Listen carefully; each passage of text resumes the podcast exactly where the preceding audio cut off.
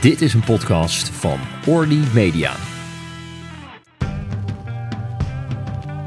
Dit is Verlossende Woorden. De podcast waarin we bloedserieus in gesprek gaan met bevlogen gynaecologische rolmodellen. Welkom bij de vijfde aflevering van Verlossende Woorden. Deze aflevering gaan we in gesprek met Bas Veersema. Hij werd net als zijn broer gynaecoloog. Sinds 1 augustus 2018 is hij medisch wetenschappelijk manager van de divisie Vrouw en Baby van het UMCU. En sinds 1 mei 2019 is hij benoemd tot hoogleraar benigne gynaecologie. Hij is gepromoveerd aan de Vrije Universiteit van Amsterdam op het onderwerp hysteroscopische sterilisatie. Hij is patenthouder van een chirurgisch instrument om tijdens de bevalling een episiotomie te zetten en van een dunne hysteroscoop. Hij is lid van de European Society of Gynecologic Endoscopy, de ESGE, de AGL en de European Menopause and Andropause Society. In het verleden was hij bestuurslid en penningmeester van de Nederlandse Vereniging voor Obstetrie en Gynaecologie, secretaris van de werkgroep Gynaecologische Endoscopie en diverse andere werkgroepen en commissies van de NVOG. Bas, welkom in onze podcast Verlossende Woorden. We zitten hier ehm, in uh, je prachtige huis uh, in Utrecht uh, aan de gracht. Ja, leuk om jullie hier te ontvangen. Ja, bedankt voor de uitnodiging om hier de podcast op te mogen nemen. Um, ik zou eigenlijk allereerst aan je willen vragen, kan je even vertellen waar je vandaan komt en waar je bent opgeleid? Ja, ik ben geboren in Eindhoven. Ik ben in Eindhoven op school gezeten, samen met Melis Bongers, dezelfde, dezelfde school. Heb in Utrecht gestudeerd, dus hier waar ik nu woon. En ik heb, ben uh, opgeleid. Uh, ik, na mijn studie heb ik nog eventjes in Helmond gewerkt. En vanuit Helm in het Lambertus ziekenhuis. En in, ook bekend bij sommigen van ons. En uh, daarna ben ik in de VU een opleiding gegaan tot gynaecoloog. Toen ik klaar was, ben ik in het Antonius ziekenhuis gaan werken. Daar ben ik eigenlijk 25 jaar staflid gynaecoloog geweest in de maatschap. En dan zes, zeven jaar geleden ben ik naar het UMC gegaan. En nu ben je hoogleraar. Hoe is dat hoogleraarschap zo op je pad gekomen? Ja, dat is eigenlijk wel een bijzonder verhaal. Ik, er is in, in het UMC heel veel gebeurd met de gynaecologie in de afgelopen jaren. Dat begon eigenlijk dat de afdeling opgesplitst werd. De verloskunde ging op een gegeven moment naar het WKZ. Dus dat kwam helemaal in een ander gebouw. Toen op een gegeven moment had het ziekenhuis grote financiële problemen. En toen hebben ze de urogynecologie en uh, de urologie afgestoten. En daar hebben twee hoogleraren uh, besloten om dat in een zelfstandig behandelcentrum te starten. Dat heette toen Aland Vrouw. Dus toen was de hele urogynecologie uh, uit de afdeling. En uh, later ging er nog veel meer uh, richting Alandvrouw. En er bleef eigenlijk helemaal geen gynaecologie over. En ik vond vanuit het Antonius ziekenhuis dat een, een bijzondere ontwikkeling. Want ik dacht, gynaecologie moet wel in de academie. En uh, nou, toen wij in de zoveelste fusieperikelen waren in het Antonius ziekenhuis. Ik was het niet overal mee eens, maar goed, dat terzijde. Toen werd ik gebeld of ik niet medisch afdelingshoofd wilde worden voor de gynaecologie. Ik zei, ja, dat wil ik best, want ik, ik heb wel een missie daar te vervullen.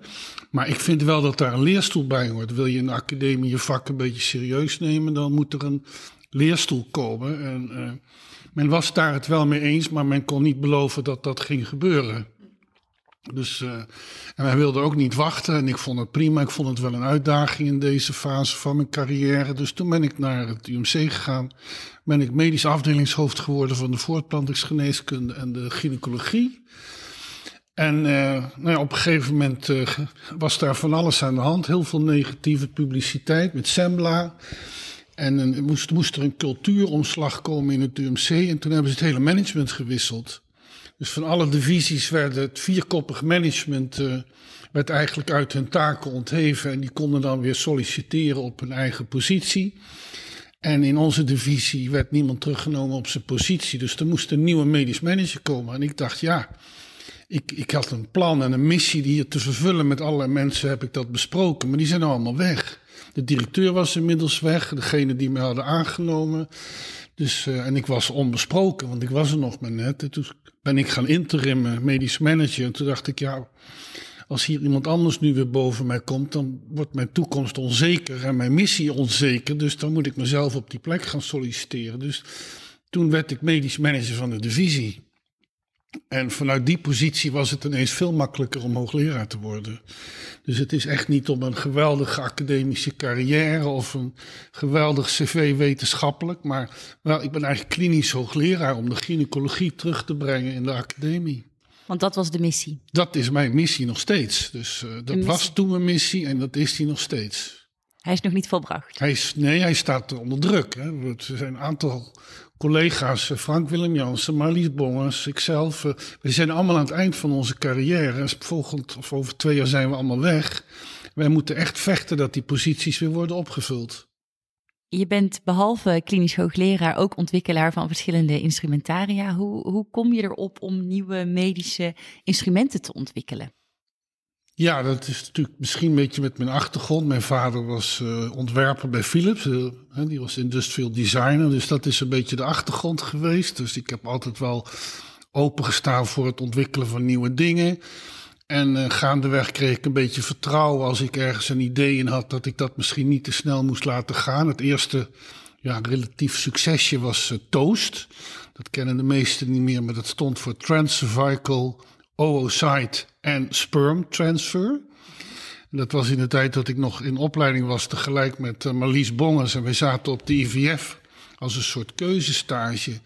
En die tijd had je GIFT en ZIFT en IVF en DP. Dan werd er zaad in de buikholte gespoten. Bij ZIFT werd het zygoot in de, in de tuba ingebracht. En GIFT waren de gameten in de tuba. Dat was helemaal hot. Elke week was er weer een ander. Je had civet waarbij ze de, de embryo's lieten ontstaan in een capsule die in het lab gaan. En die kreeg de vrouw dan ingebracht, vaginaal. Dus het kon van gekkigheid niet op in die tijd wat we allemaal deden met die gameten en die eicellen. En ik dacht, ja, die hele functie van die eileider, die kennen we eigenlijk helemaal niet zo goed. Waarom doen we zo ingewikkeld? Waar moet het uiteindelijk terechtkomen? Dat is in die uterus. Ja. Dus ik dacht, als we nou eicellen oogsten met de technieken die we geleerd hebben, we mengen het in een petrischaaltje en we insemineren van een ei hoort erbij. Dus, en toen hebben we dat uh, gedaan. En eerst kreeg ik helemaal geen toestemming om dat te gaan doen. Want men vond het een belachelijk idee. Maar het was uh, Rob Bernardus, die was hoofd van de IVF in die tijd. En die, die vond het wel een leuk idee. Dus die gaf mij de ruimte. En om het niet ingewikkeld te maken, had ik gesteriliseerde vrouwen die zich gemeld hadden voor refertilisatie. Die had ik uitgenodigd om deel te nemen aan mijn onderzoek, zodat elk resultaat was echt door de behandeling, want ze konden niet anders zwanger worden. Ja. Nou, en, en ik had zes patiënten gedaan en er waren er drie zwanger. Het was echt, we vielen allemaal van onze kruk. Dus het was heel spectaculair. En uh, dus ik zei tegen de hoogleraar van zullen we dit insturen naar uh, New England terug? Hè? Dus het is toch New England Journal of uh, New, hoe heet New England Journal. Ja. En ja, nee joh, dat moet je niet doen. Het werd zo gepubliceerd. Dus het was echt. Ik had daar gewoon, terwijl ik heel verder wetenschappelijk niet mee bezig was, had ik een prachtige publicatie. Het stond op de Telegraaf. Ik ging naar een IVF-congres in Israël met een poster. Ik was heel teleurgesteld dat ik een poster had en niet een, een, oral mocht doen. Achteraf het beste wat me overkomen is. Ik raad iedereen aan om een poster te maken. Dus ik met mijn postertje naar Israël. En al die grote bobo's die die tijd in de, in de IVF zaten dus Edwards en allemaal dat soort grote namen. Die zag ik in dat Hilton Hotel van de trap komen. Met het programmaboekje. En dan zag ik ze zo rondkijken. En dan wezen ze naar mij. en dan kwamen ze op mijn postertje. Dus ik, ja, was een geweldige tijd. Uiteindelijk hebben we daar een grote subsidie mee gehaald. Zijn we het met veel meer mensen gaan doen. Maar de resultaten vielen, moet ik zeggen, daarna wel een beetje tegen. En de IVF ging zo hard, dus op een gegeven moment konden we daar niet meer aan tippen. En nou is het in schoonheid gestorven. Ja. Maar goed, dat was de aanleiding dat ik dacht, nou, ik, als ik iets in mijn hartjes heb, dan laat ik het niet zomaar meer los. Toen uh, was ik inmiddels al lang of, uh, gynaecoloog in het Antonius ziekenhuis. En ik superviseerde een linkshandige assistent bij een kunstbevalling die een epi ging zetten. En echt, mijn broek zakte er vanaf. Ik, ik dacht, dit kan niet. dit kunnen wij vrouwen niet aandoen. Op zo'n manier een knip zetten in drie, vier, vijf hakken. Op zo'n onhandige manier. Dat was voor mij het idee dat dit kan beter. Nou, dat is een heel lang verhaal geworden van 20 jaar. Daar hebben we een vlijmscherp uh, disposable instrument ontwikkeld. Um, ik zal het verhaal niet te lang maken, maar we hebben tot, tot en met de klinische studie gered.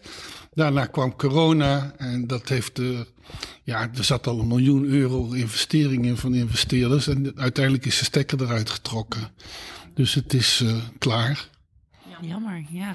Nou ja, en dan die hysteroscopische schacht, dat was omdat we in de tijd van uh, Shure, waar we het straks wel over zullen hebben, hadden wij in het Antonius meerdere merken hysteroscopen.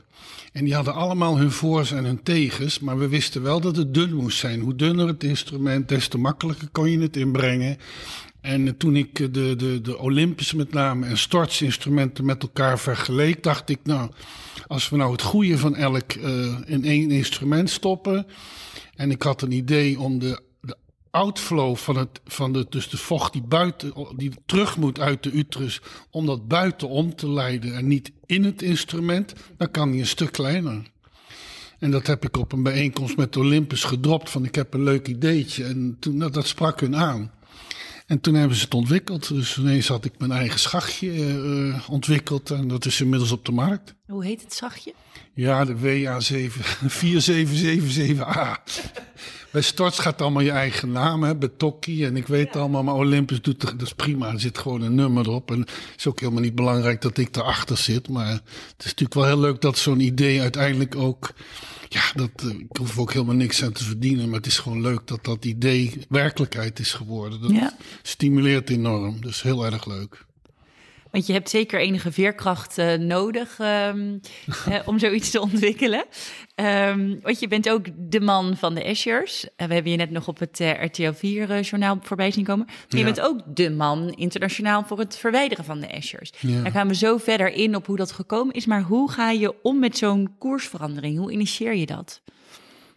Ik denk gewoon door proberen een goede dokter te zijn. Dus het is ze noemen hem ook professor Veertje of, ja. of, of, of, professor, hoe het heet, pro, probeer, probeer ze maar. Had Ineke Jansen geloof ik bedacht. Nou ja, kijk, Michel Vleugels heeft uh, Azure in Nederland geïntroduceerd in Tiel. We kennen elkaar, ze kleine wereld. En ik ben bij Michel gaan kijken. Toen ik, ik was al hysteroscopist. Ik was al helemaal vanaf dat ik klaar was, wist ik hysteroscopie, dat heeft toekomst. En ik ben bij, Michel gaan kijken en ik was echt wel onder de indruk van de eenvoud en, en de techniek om het in te brengen. En toen ben ik het uh, zelf ook gaan doen. Michel heeft mij weer begeleid als een soort proctor. En, maar het was zo makkelijk. Als je de hysteroscopie beheerst, kan je die dingen in plaatsen. plaatsen. En, uh, dus ik was uh, overtuigd. En wij hebben toen die eerste jaren, we deden er ongeveer 200 per jaar. En het stond in alle glossies, hè, de Margriet en de Linde, weet ik, al die bladen werd er gezegd, nou, patiëntvriendelijk en je kan zo de stad weer in. Nou, dat viel allemaal wel mee, maar uh, het was echt wel een hele elegante techniek. En toen met Michel en nog anderen, Andreas Stuurkou, Marlies Bongers, uh, Hugo van Eindhoven, hebben we in Nederland gedacht, we gaan alle gynaecologen opleiden, want we moeten het heel netjes introduceren. Dat is wel belangrijk. Dus we hebben op vijf centra in Nederland uh, eigenlijk trainingscentra opgericht. Ik heb meer de buitenlanders gedaan en zij meer de Nederlanders. Maar goed, we vonden dat we, ja, zo konden we het goed implementeren.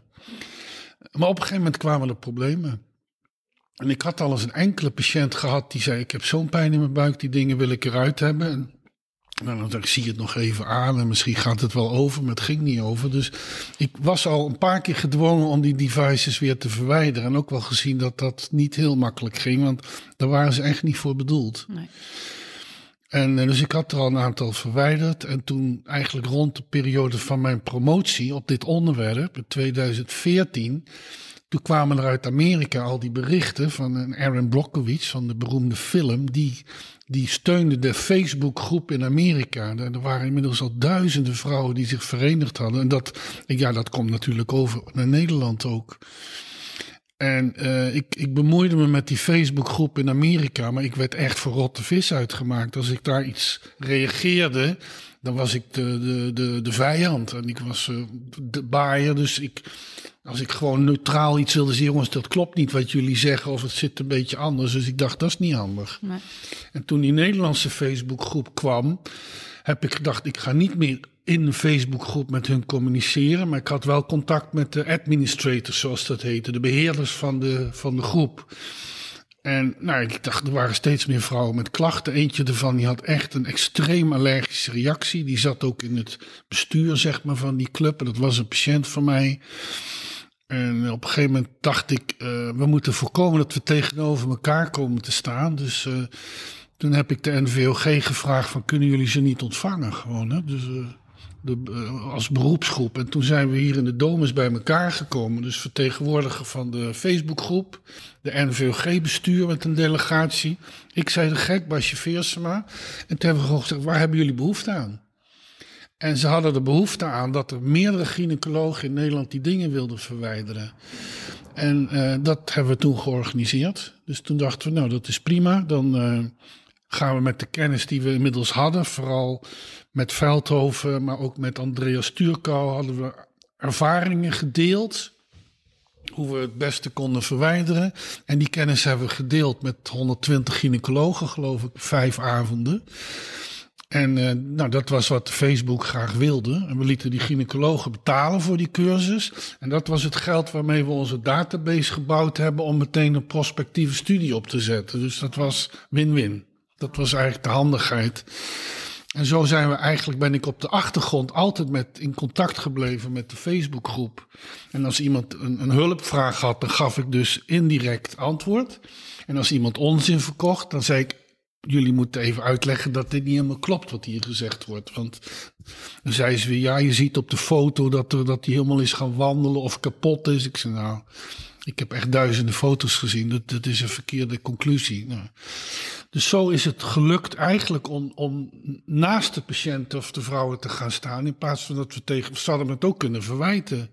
Want ik had het echt uh, propaganda gemaakt en meegeholpen om het groot te maken. Maar ja, ik dacht, als goede dokter moet je de klachten serieus nemen. Ik begrijp ze niet, maar ik neem het wel serieus. En dan gaan we kijken wat we kunnen doen. Mooi, inspirerend. Ja, dat, was ja, ook wel dankbaar. En iedereen zegt, voel je je dan niet schuldig? Nee, ik, eh, we zijn op bepaalde informatie. Het was CE gemarkeerd, FDA-approved, uh, eh, prachtige studies. De materialen kennen we. Hè. Het is gemaakt van nitinol. Daar worden pacemakers van gemaakt. En ik weet al niet wat. Het is uh, die petfibers. Daar worden kunst, uh, bloedvaten van gemaakt. Dat is teflon. Ja. Dus al die materialen. En dan nog chirurgisch staal, zoals dat heet. Dus de materialen kenden we. Het was een heel ingenieus device. Een elegant plaatsen. Inmiddels hadden we al de betokkie-techniek geïntroduceerd. Dus die combinatie, het was gewoon perfect. Ja. Maar goed, het eindigde dus anders met die klachten. Toen zijn we gaan verwijderen. En toen bleek weer eigenlijk de tweede ramp dat sommige gynaecologen stukjes achterlieten. En dat hadden wij in die cursus ook nog niet helemaal goed uh, ingebouwd, omdat we dat toen ook niet wisten. Dus dat was het tweede probleem. En toen heeft de Facebookgroep uh, al die namen weer doorgestreept van die lijst die we hadden opgeleid. En er bleven maar een paar dokters open, over. En dat noemden ze fragmentspecialisten. Okay. En ja, dus met Basje Veersema, fragmentspecialist, en Andreas, en uh, Veldhoven, Marlies, en uh, noem ze maar op. En ja, dus nu zijn er een paar fragmentspecialisten nog over. En die mogen van de Facebookgroep. Uh, en als je daar niet naartoe gaat, dan, dan vinden ze dat je heel onverstandig bent. Bedankt dat je ons mee hebt genomen in een introductie over jezelf. Je gaat eigenlijk al uh, automatisch uh, door op uh, het hoofdonderwerp van vanavond, de sterilisatie. Um, en dan specifiek de Escher-sterilisatie, maar we willen graag ook meer van je weten over de sterilisatie in het algemeen. Um, om even door te gaan op waar we net gebleven waren. Um, kun je ons mee, meenemen in wat voor klachten de mensen hebben die Eschers gekregen hebben?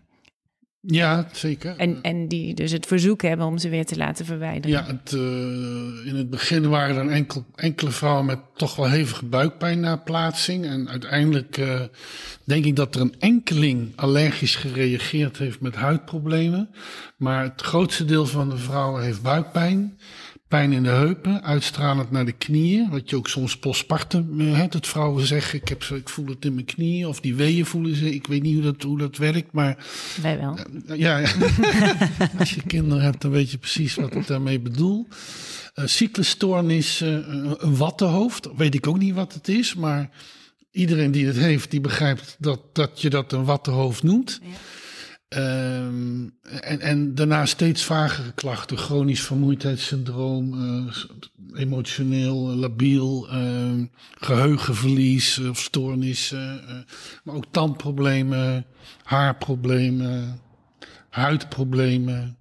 Dus eh, een heel scala waarvan ik dacht, het is bijna het hele interne, interne leerboek wat hier nu door hunzelf wordt opgevoerd. Maar we ontdekten wel dat er een aantal klachten echt wel bij al deze vrouwen eh, voorkwamen. En welke klachten zijn dat dan? Die buikpijn, die pijn in de heupen, die pijn in de knieën, die extreme vermoeidheid, dat is wel overheersend. Ja. ja. En eh, is er dan misschien te weinig onderzoek gedaan voordat Azure op de markt kwam? Ja, dat, dat is natuurlijk een hele belangrijke vraag. Ehm, ik heb de neiging om te zeggen nee. Ik denk dat we met de kennis die we hadden goed hebben geïntroduceerd. Ik denk alleen dat de les is, we hadden het moeten vervolgen. We hadden dus die patiënt in een database moeten houden. En als ze een klacht, al zitten ze een jaar later bij de tandarts, dat je al die informatie bij elkaar kon houden. Zodat als er een, iets heel opvallends gebeurde, dat je dat ook in de gaten had. Of als je er een vraag over had, dat je in je database een analyse kon doen. Maar al die kennis, die hebben we niet verzameld. En al die vragen die we nu stellen, die kunnen we alleen maar antwoorden als we nu nieuw gericht onderzoek gaan doen. Ja. En dat zien we natuurlijk met de borstimplantaten en de matjes. Dus ik denk dat je nieuwe devices anders in de markt moet zetten. Ja. Je kan niet alles van tevoren onderzoeken. Dus er is echt wel, denk ik, met de kennis die ik heb, goed onderzoek gedaan. Daar hebben wij op vertrouwd. De FDA laat het echt niet zo makkelijk op de markt en de CE-certificering. maar ik denk dat we achteraf het beter hadden moeten vervolgen. Wat gebeurt er nou met zo'n, met de vrouwen die dit uh, hebben? Ja. En het is in ieder geval fijn dat we ervan geleerd hebben om devices beter te registreren en mesh, ja. dat soort zaken. Ja, en dit komt eigenlijk te laat, hè? Want Ja. die hele implantatenregistratie, ja, dat is voor Yeshua te laat. Maar uh, Ja. ik denk dat dat wel de les is. En ik denk wel dat het nog beter moet. Hè? Je zou al die medische en ook misschien wel psychische problematiek op een of andere manier willen weten. Dat, hoe- hoeveel dat voorkomt in die groep. Ja. En ehm, jullie hebben ook iets met, eh, je noemde het net al, iets met, eh, met deze populatie gedaan. Eh, jullie hebben een cohortonderzoek opgezet. Ja. Ehm, kun je iets vertellen over wat de eh, belangrijkste uitkomsten daarvan waren? Ja, dus we hebben eh, met al die gynaecologen die we getraind hadden uitgenodigd om hun patiënten te includeren. Nou, lang verhaal kort. Uiteindelijk eh, deden er wel 30 ziekenhuizen mee, maar we hebben deels op papier verzameld, alle data later eh, digitaal. Dus uiteindelijk hebben we van eh, 1600 patiënten, geloof ik, de data in een database zitten met een follow-up van een jaar. En daarin hebben we een beetje de klachten die ik net noemde, die komen daar ook weer naar voren. En eh, we hebben ze na drie maanden geëvalueerd en na twaalf maanden. En na drie maanden zie je dat eh, 87% van de patiënten is heel tevreden dat die dingen eruit zijn. Dus dus minder klachten en een betere kwaliteit van leven.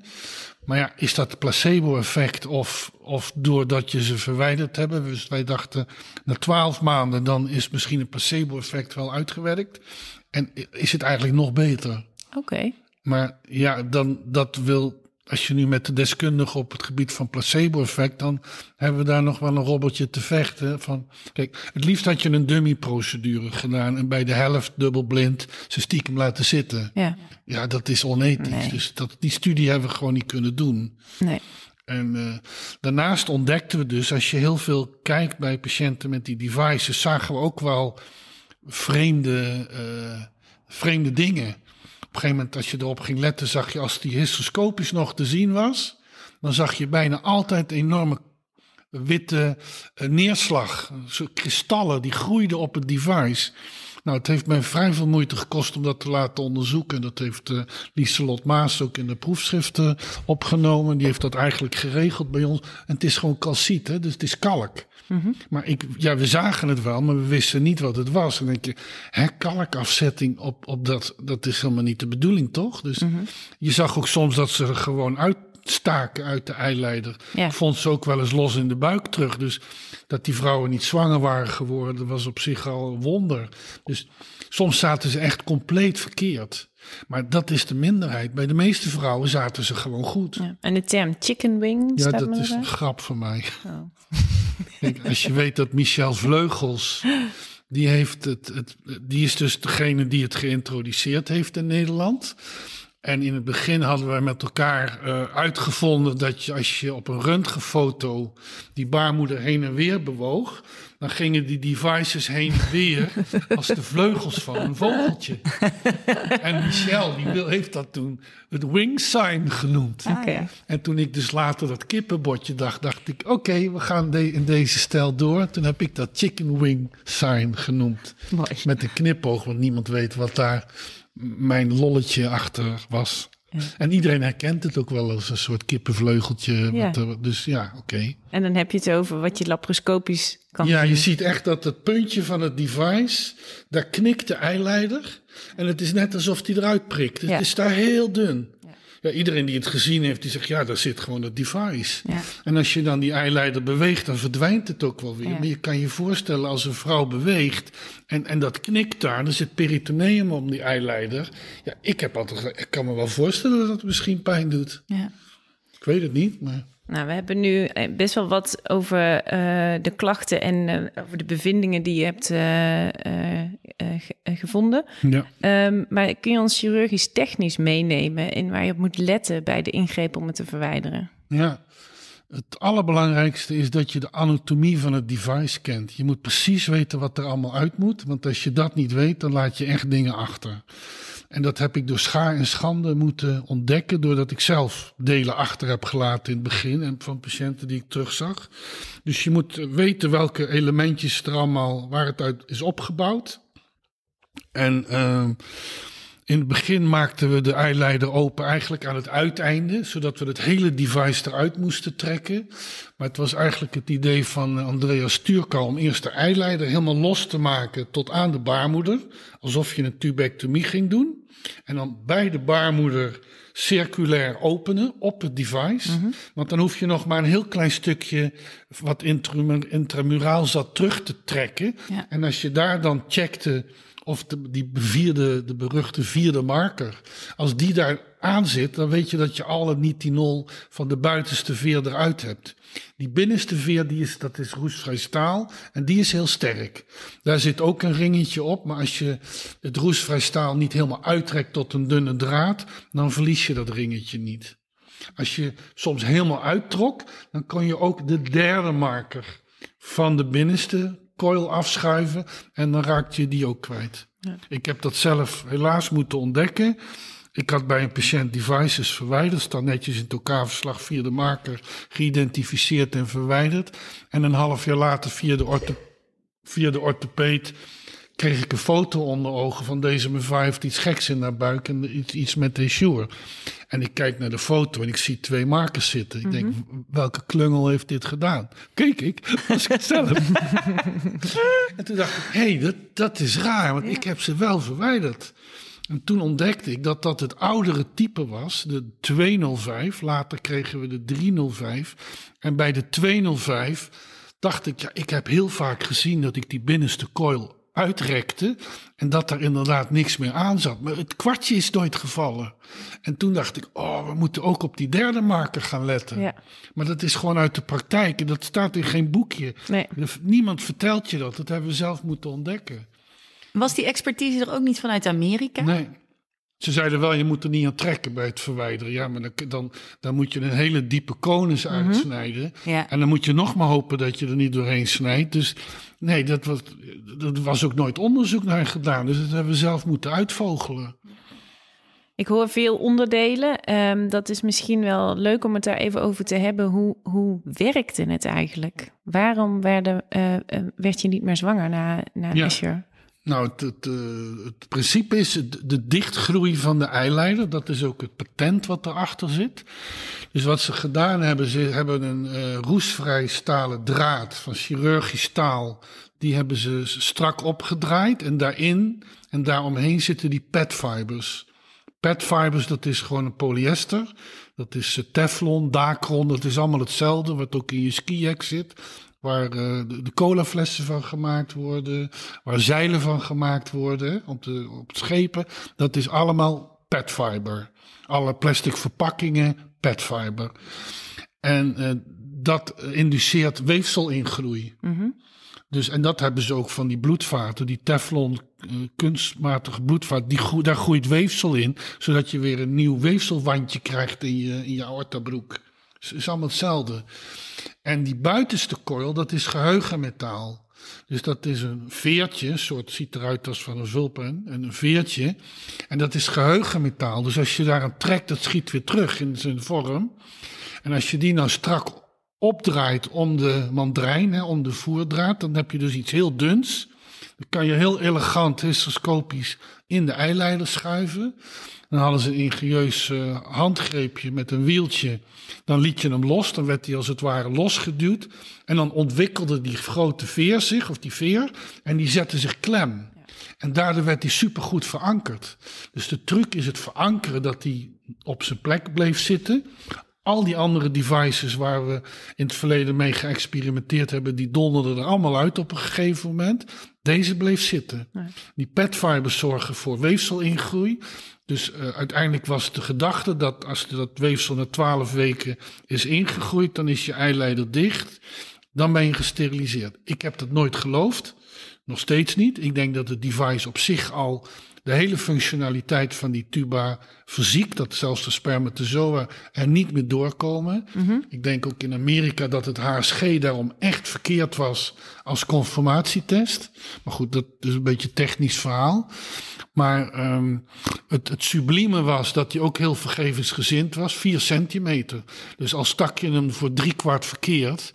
Als er maar een klein stukje in het lumen van de tuba zat, dan was je nog betrouwbaar gesteriliseerd. En je noemt het uh, net al even dat er ook andere devices zijn geweest. Zou je heel kort kunnen toelichten ja. wat er geweest is en waarom het er niet meer op de markt is?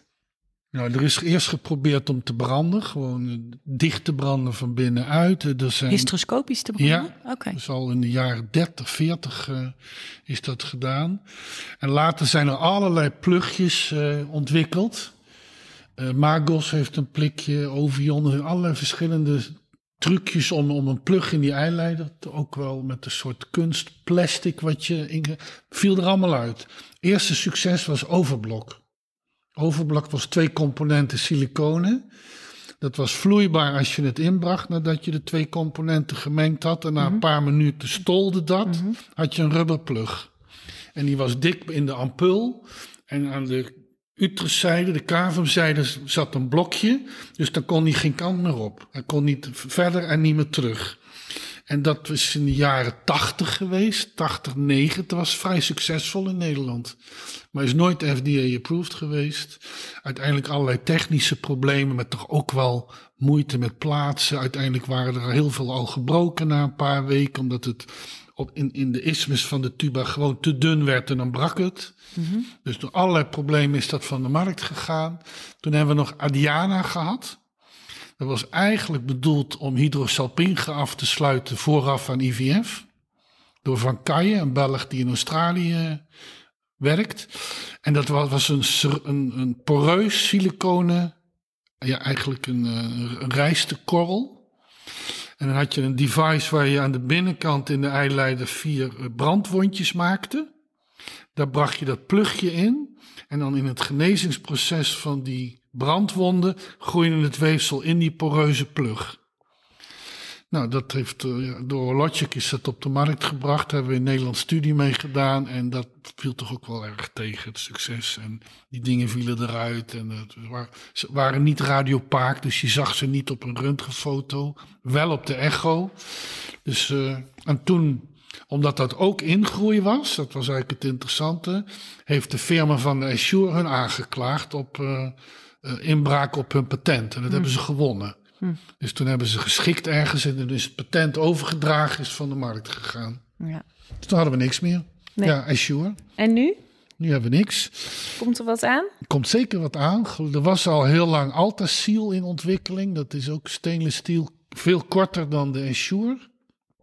Met een tweetal eh, ja, rosetjes die je uit zet en die klemt zich vast. Maar dat is nog steeds niet CE gemarkeerd. Dat was al in studieverband, maar is weer een tijdje gestopt. Maar schijnt weer terug te komen. Ik zag het laatst voorbij komen. En zelf zijn we met een Eindhovense uh, uitvinder, echt een heel interessant project. Die heeft een klep gemaakt die je op afstand kan bedienen. En als die klep open staat, heb je een prachtig mooie buis open. En als je dicht staat, dan is die echt hermetisch dicht. En die kan je op afstand bedienen. En het idee is dat je die implanteert. En als een vrouw zwanger wil worden, gaat het klepje open. En als ze niet zwanger wil zijn, gaat ze even naar het ziekenhuis. En dan laat ze het klepje sluiten. Dat heet choice. Nou, toen ik daarvan hoorde, dat is best al lang geleden, dacht ik, dit kan helemaal niet, jong. Met alles wat ik weet van de Assure, dat, met dat verkalken en zo, dat klepje gaat dicht. Daar kunnen helemaal geen zaadcellen meer doorheen. Laat staan een bevruchte eicel. Of krijg je EUG's. Dus ik zag allemaal beren, maar het is zo leuk bedacht dat je mhm. denkt, je moet ook niet daarom iets zomaar afschieten. Dat heb ik ook wel geleerd. Dus ik ben met die man in gesprek gegaan van ik ga jou helpen de kortste weg naar de uitgang. Want die kan niet. Ja. En het interessante is dat hij dat allemaal begrijpt. En elk probleem, en inmiddels is eh, Marlies Bongens ook van TU Delft en, en Veldhoven zijn er allemaal bij betrokken.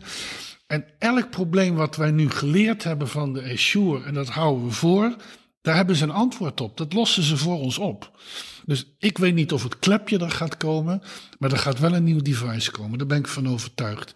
Wat van de goede materialen is, wat je onder zicht kan plaatsen, dat je weet of je wel of niet geperforeerd hebt. Als je er vanaf wil dat je hem makkelijk kan verwijderen, dat er rekening mee gehouden is. Dus daar zijn we, ben ik zelf nu bij betrokken.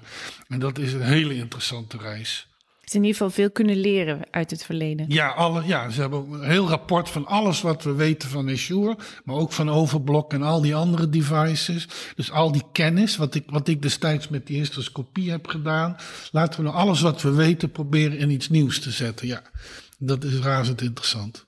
Mooi. Nou, wie weet een mooie ontwikkeling in de niet-hormonale zoektocht naar, uh, naar anticonceptie. Ja. Het lijkt me wel handig dat dan de afstandsbediening van de Choice wel in de handen van de eigenaar blijft. Hè?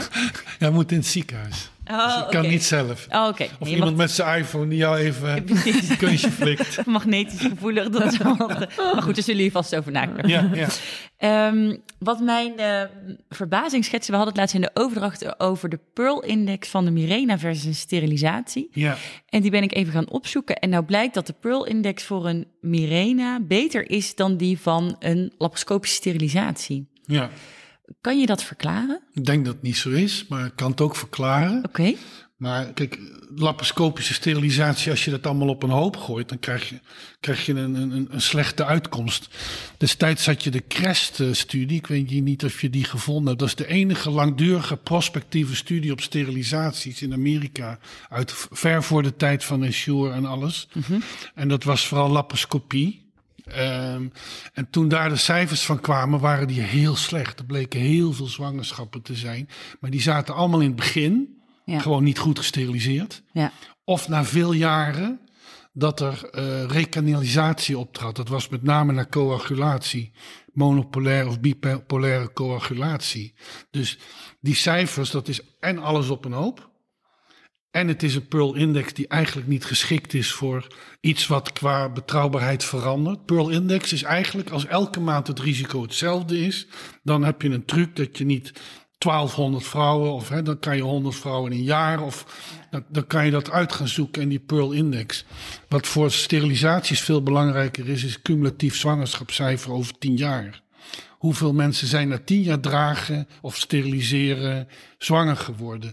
En dan is de tubectomie of de Filsje clip of de Assure zijn met kop en schouders de meest betrouwbare methoden die er zijn. En zit daar dan nog een verschil tussen... Dus wil je eigenlijk zeggen dat de coagulatie van de tuba is inferieur aan de Filsje clip? De monopolaire coagulatie was eigenlijk heel betrouwbaar. Mm Vielen helaas af en toe doden bij. Dus dat is uh, in discrediet geraakt. De bipolaire was eigenlijk uh, vrij slecht, ja. Zeker als je niet uh, voldoende vaak brandde over een te klein stukje. Daar zaten heel veel zwangerschappen. Zowel in het begin als juist na vele jaren. En als je in die CREST-studie naar een sub, subgroep kijkt waar driemaal gecoaguleerd werd, dan was, waren de uitkomsten veel beter. Mm, okay. Dus als je dat, die kleine differentiatie en onderscheid niet maakt, dan kwam de, laparoscopische sterilisatie heel slecht uit de bus. Ja. Dan heb je gelijk. Ja, oké. Okay. Um, en we hebben het dus gehad over verschillende manieren van laparoscopisch steriliseren allerlei manieren gebeuren nog in de landen. Veel clips of de, dus de bipolaire coagulatie of de tubectomie. Wat, wat vind jij daarin? Wat, uh, wat moeten we daarin aanbieden of juist niet meer? Nou, je merkt bij vrouwen dat de, het materiaal wat lichaamsvreemd is, dat dat echt wel een discrediet is geraakt. Ja. Zelfs de Filsje Clip heeft nu een disclaimer voor nikkelallergie in een bijsluiter opgenomen. Dat was vroeger niet zo. Maar je kan nooit garanderen dat er geen nikkelatomen in zitten. Um, je ziet nu dat de meeste vrouwen willen tubectomie. Daarbij speelt natuurlijk uh, de kennis over preventie van ovarmcarcinoom, de opportunistische tubectomie. Ja. Dus uh, je ziet nu dat heel veel vrouwen tubectomie willen. Uh, en ja, dat is in overleg met je gynaecoloog. Maar het zijn drie op zich prima methodes. En een clip is prima. Ook bij een seksshow zou ik liever -hmm. een, een clip plaatsen dan een, een ingewikkelde uh, Pomeroy of wat, dat soort rare, echt volstrekt achterhaalde technieken die in het verleden gedaan werden. Maar dat, dat hoor je nog wel eens, dat er dan mid-ismies een stukje tussenuit gehaald wordt. Ja, dat, dat is echt uit de oude doos. Moet je echt niet meer doen, vind ik. Um, het tegenargument tegen de tubectomie is het potentieel verminderen van de ovariële reserve. Wat, wat kan je daarover zeggen? Uh, die zorg is er vanaf het begin geweest. We weten van een hele fraaie studie in de VU bij vrouwen met Ensure um, bij hydrosalpinge. Die werden dus ook voor pre-IVF counsel tubectomie of Ensure. En uh, die tubectomie, als je dat netjes doet, dan had dat geen gevolgen voor je AMH of wat dan ook. Uh, er loopt een studie in Nederland om te kijken of vrouwen toch eerder in de overgang komen of zo. Dus we hebben nog niet het echte definitieve antwoord. Persoonlijk denk ik, als je echt strak een tubectomie doet en zoveel mogelijk van het ovarium wegblijft, dat, er, dat je niks daaraan doet. Dat je de ovariële functie en capaciteit niet negatief beïnvloedt, maar dat kunnen we nog niet helemaal hard maken. Zullen de Stopovka-studie zal dat uh, uitwijzen? Ja, weet ervan. Ja. ja. Um, heb je tips hoe je dan zo'n strakke tubectomie uh, uitvoert? Ja, je moet het uh, goed met twee instrumenten doen. Dus goed onder spanning brengen, die tuba. Mm -hmm. Ik ben nogal dwangmatig dat ik vind dat je altijd vanuit de kant waar de tuba zit je instrument moet inbrengen waarmee je gaat verwijderen. Dan kan je de tuba in de lengte van je instrument brengen. Ja. En als je hem dan goed uitspant, dan kan je echt, moet je eerst het eerste knipje bij de fimbriae ovarica eigenlijk even losmaken. Want die fimbriae ovarica die zitten altijd in de weg. Ja. En dan ontstaat de ruimte, soms is die er al meteen. En dan ga je zo dicht mogelijk tegen de ampul en de isthmus, tegen, en alsmaar mooi eromheen en dan opschuiven en dan pas dicht. En of je, of je dat nou met coagulatie in een schaar of met een ja. ligasure of een Therma Choice of dan weet dat ding, uh, de variant, hè? maakt allemaal niet uit. Uh, maar ik denk dat dat mooi uitspannen en, en dan dicht tot bij de uterus komen. En liefst nog ietsjes in de uterus, want de tuba die loopt niet recht, naar, die steekt niet dwars naar midden. Uh, die staat niet loodrecht. Dat ja. denken we, op elke tekening staat dat zo, maar zo loopt die helemaal niet. Tuba's staan ook niet naar zijwaarts. Die liggen altijd naar achteren. Mm -hmm. Er staat in geen enkele tekening. Maar het is een vrouwtje op een duikplank. En het is niet Jezus aan de rekstok, zeg maar. Dus... het is jammer dat we geen beeldmateriaal maken bij deze podcast. Want, uh, goed, ja. En dan gaan we dus, en ja, dan iets dieper, uh, dat je al ietsjes intramuraal komt. En dan, als je hem dan opent, dan hoef je nog maar een heel klein stukje terug. En uh, dan opium circulair en dan laat ik juist een stompje staan. En dan pluk je hem daaruit en dan daarna pak ik dat stompje en dan ga ik, ik doe het met ligasure meestal of de variant, dan ga ik nog een keer dicht op de uterus. Dan ziel je als het ware dat, dat intramurale deel van de tuba nog een keer netjes dicht. Nee, ik ben ervan overtuigd dat je zonder tuba niet zwanger kan worden, mm -hmm. maar ik heb het liever toch dicht toch voor spermatozoa. Hoe... Um hoe ga je om met jonge vrouwen met een sterilisatieverzoek? Ik denk dat we allemaal kennen de casuïstiek dat we met de hele groep er iets over moeten vinden, want de vrouw is jonger dan 30 jaar. Wat is jouw mening uh, daarover? Volstrekt achterhaald. Oké. Dus uh, ik heb zelf ook in de richtlijn, de laatste versie, daar een pleidooi voor gehouden dat leeftijd is echt een heel slecht criterium. Daarbij is spijt op zich al een heel bijzonder criterium. Ik heb daar wel eens met ethici over gehad. Hè. Je kan ook spijt hebben dat je een kind gekregen hebt, maar is dat dan de reden om de afstand? Nee, spijt is best wel alleen.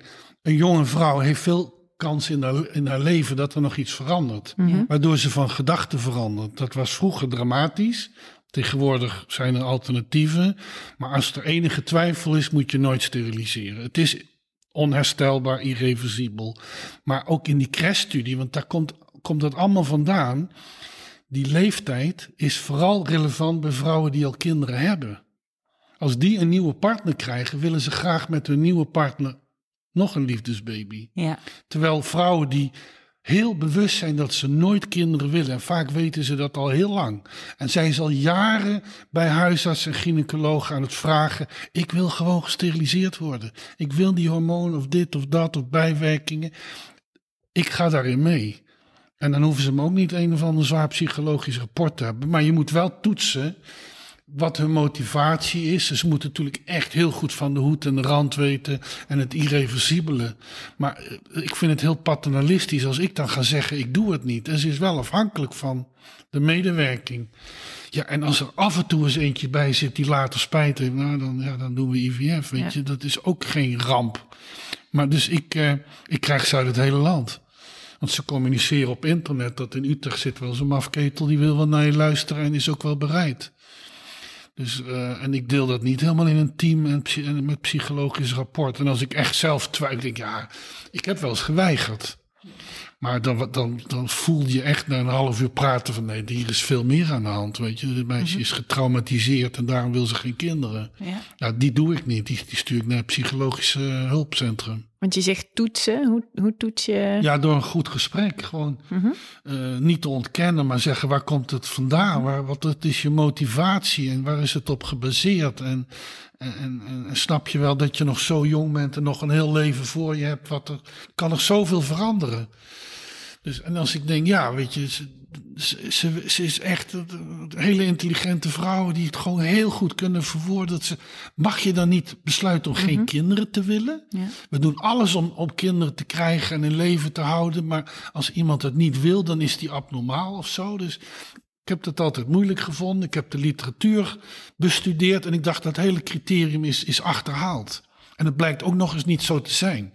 Als je geen onderscheid maakt tussen kinderloosheid, dus nooit kinderen gewild hebben, of het kans dat je nog eens een keer een nieuwe partner krijgt, dat is echt heel anders. Oké, okay. nou dat is super interessant. Um, kun je wat vertellen over hoe je patiënten counselt voordat ze um, ja, met een sterilisatie verzoeken en als je de ingreep gaat plannen? Ja, nou, eerst probeer ik in het gesprek te achterhalen wat ze al weten, zonder dat ik gecounseld heb. Want heel veel vrouwen hebben echt hun huiswerk al lang gedaan. Het is natuurlijk heel belangrijk dat ze alle varianten van anticonceptie uh, eigenlijk kennen. Dat ze weten waar ze allemaal niet meer voor willen kiezen. Het is absoluut belangrijk dat het voor eens en voor altijd is, die sterilisatie. Dat het dus irreversibel is. Uh, ik zeg ook wel het positieve effect van de preventie van... Uh, uh, ovarmcarcinoom, dat wordt ook wel genoemd. Het is echt voor eens en voor altijd.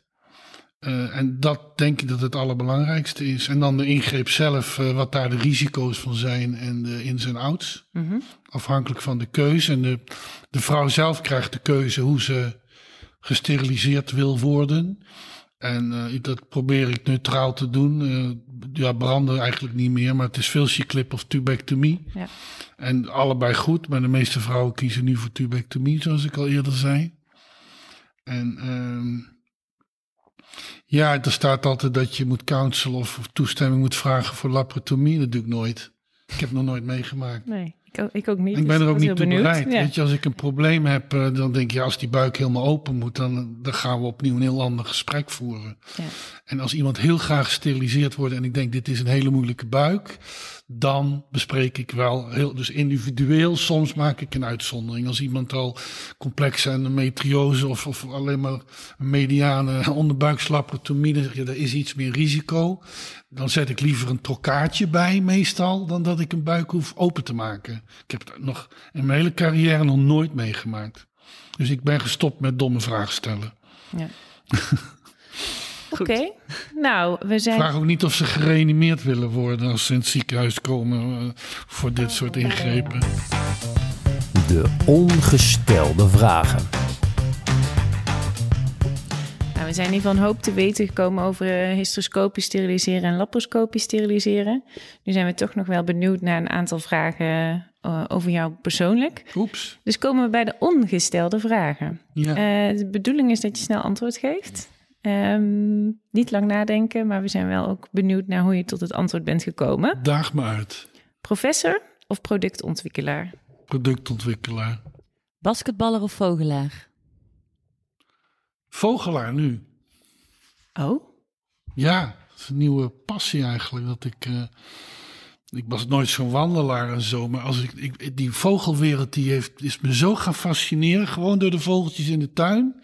En dan verdiep je erin. En elke vogeltje heeft weer zijn eigen gedrag. En zijn, zijn fluitje en zijn eh, manier van voortplanten is ook allemaal verschillend. En hun lichaamsbouw is totaal... Er zit zoveel kennis. Dat is zo interessant. Dus ik heb mezelf een Swarovski verrekijker cadeau gedaan. Onbetaalbaar. Maar dan kun je ze heel mooi zien. Ehm, laparoscopie of hysteroscopie? Laparoscopie. Manager of B&B-eigenaar? Eh, nu nog even manager, volgend jaar B&B-eigenaar. Heerlijk. Suriname of Nederland? Oeh, ik ben heel blij dat mijn vrouw uit Suriname komt, maar ik woon heel graag in Nederland. Die woont ook prachtig. Ja. Academie, periferie of ZPC? Perifeer is een woord wat ik niet gebruik, Oké. want ik vind dat academisch taalgebruik en de arrogantie van de academie om de rest van de wereld perifeer te noemen, vond ik vooral toen ik in het Antonisch allerlei patiënten uit de academie verwezen kreeg, dacht ik, wie is hier nou perifeer?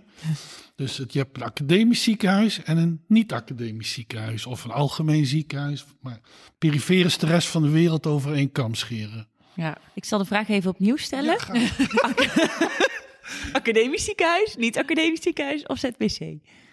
Oh, het is, heeft allemaal voor zijn tegens. Ik heb het genoeg om, het allemaal nog te doen. Eh, alles heeft meerwaarde. De samenwerking van die drie zou het allermooiste zijn. Quick for.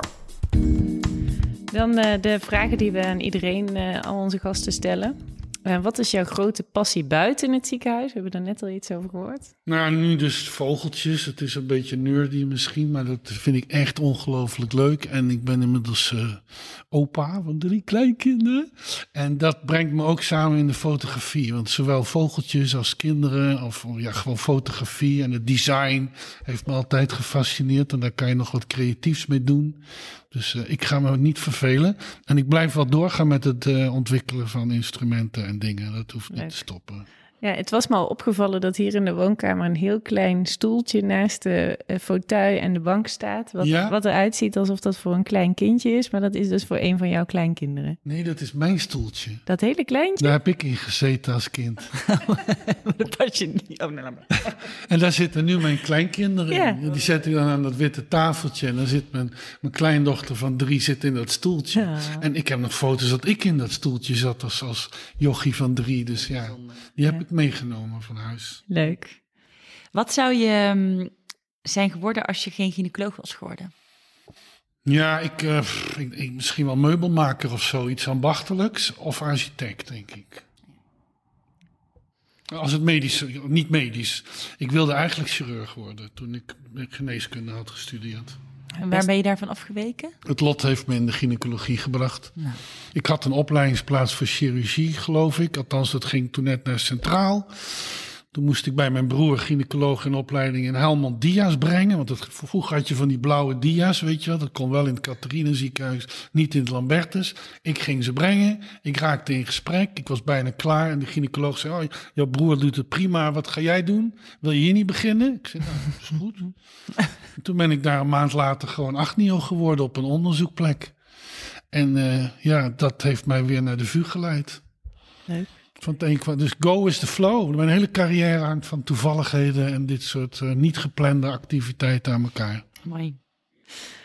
Wat zou je jezelf uh, voor advies gegeven hebben um, op je eerste dag als uh, assistent in opleiding? Met de ja. kennis van nu. Ja, ik heb dat gisteren in de chat, GP, heet dat? GP Chat gegooid. Ik kreeg zeven geweldige adviezen. Maar um, ik wees nieuwsgierig en blijf je verbazen alles kan beter en anders. En, uh, en, en, soms doen we dingen heel goed hoor, maar probeer altijd te kijken of het niet anders beter kan. En soms moet je dingen aannemen dat het inderdaad goed is. Maar ik heb het idee dat alles wat wij doen nu, weer over een paar jaar, eh, dat we daarom lachen. Ja.